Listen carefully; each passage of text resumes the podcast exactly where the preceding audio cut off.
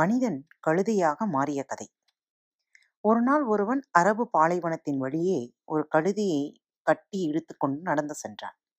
அப்போது அவனை கண்ட இரண்டு திருடர்களில் ஒருவன் நான் எவ்வளவு சாமர்த்தியமாக அந்த கழுதையை அவனிடமிருந்து கவர்ந்து விடுகிறேன் பார் என்று கூறினான்.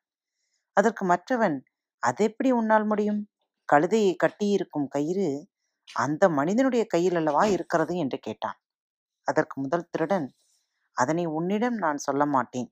நீயே நேரில் பார்ப்பாய் என்று கூறி அந்த மனிதனின் பின்னால் மெதுவாக போய் மிக திறமையாக கழுதையின் கழுத்தில் இருந்த கயிற்றை அவிழ்த்து அதனை தனது கழுத்தில் கட்டிக்கொண்டு நடந்தான். கழுதையை தனது கூட்டாளியிடம் கொடுத்து அதனை ஓட்டிக்கொண்டு போகுமாறு கூறினான்.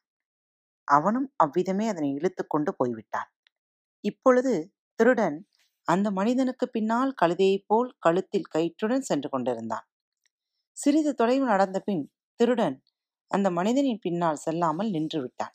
எனது கழுதை எங்கே? எல்லாம் ஒரே அதிசயமாக இருக்கே. நீ யார்? நீ எப்படி இந்த கயிற்றுக்குள் வந்து சிக்கினாய்? அதற்குள் அத்திருடன். எஜமான் என்னை தெரியவில்லையா? எனது கஷ்ட காலமே நான் தான் உங்களுடைய கழுதை. எனது கதை அதிசயமானது என்றான். என்ன சொல்கிறாய்? ஒன்றுமே புரியவில்லையே என்று அந்த முட்டாள் சொல்ல அப்பொழுது திருடன் பின்வருமாறு தன் கதையைச் சொன்னான்.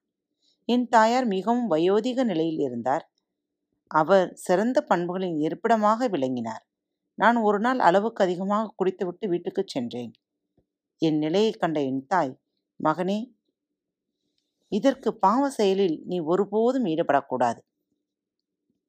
அல்லாவிடம் மன்னிப்பு கேட்டு திருந்திவிடு என்று அறிவுரை கூறினார்.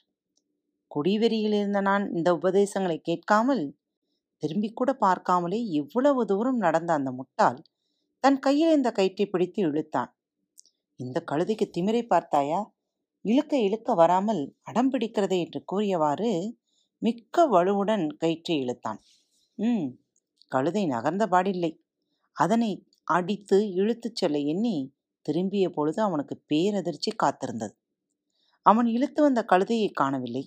மாறாக அவனுடைய கயிற்றுச் சுருக்கில் ஒரு மனிதனின் தலை மாட்டிக்கொண்டிருந்தது திருடனின் தந்திரம் அவனுக்கு தெரியாதல்லவா?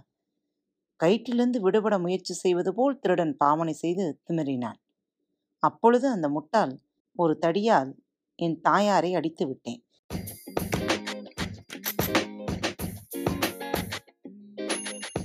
Do you want to make your own podcast? Then Anchor is the place to do so. Because Anchor gives everything you need for a podcast. In one place at a great price, which is free. And you can use it right from your phone, computer, or tablet to make sure that it works seamlessly everywhere. Its creation tools allow you to record and edit your podcast so it just sounds great.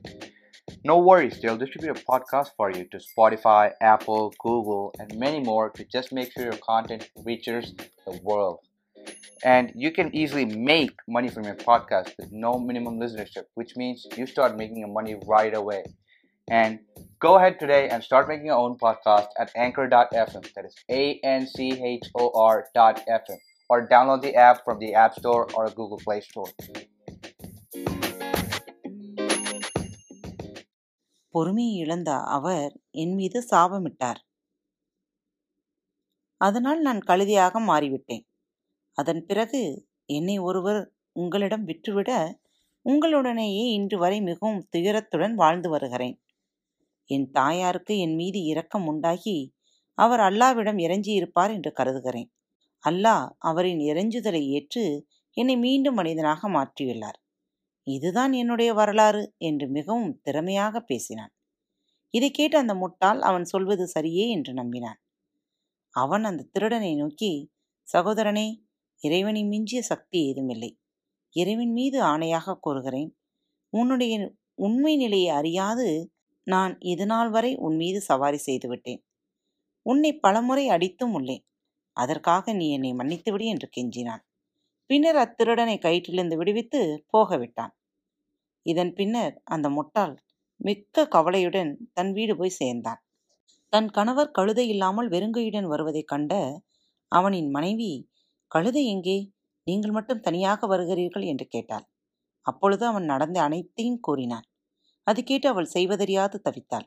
மனிதன்தான் கழுதையாக இருந்தான் என்பதை அறியாமல் அவனுக்கு எண்ணற்ற கொடுமைகள் செய்து வேதனைகளை கொடுத்து விட்டோமே.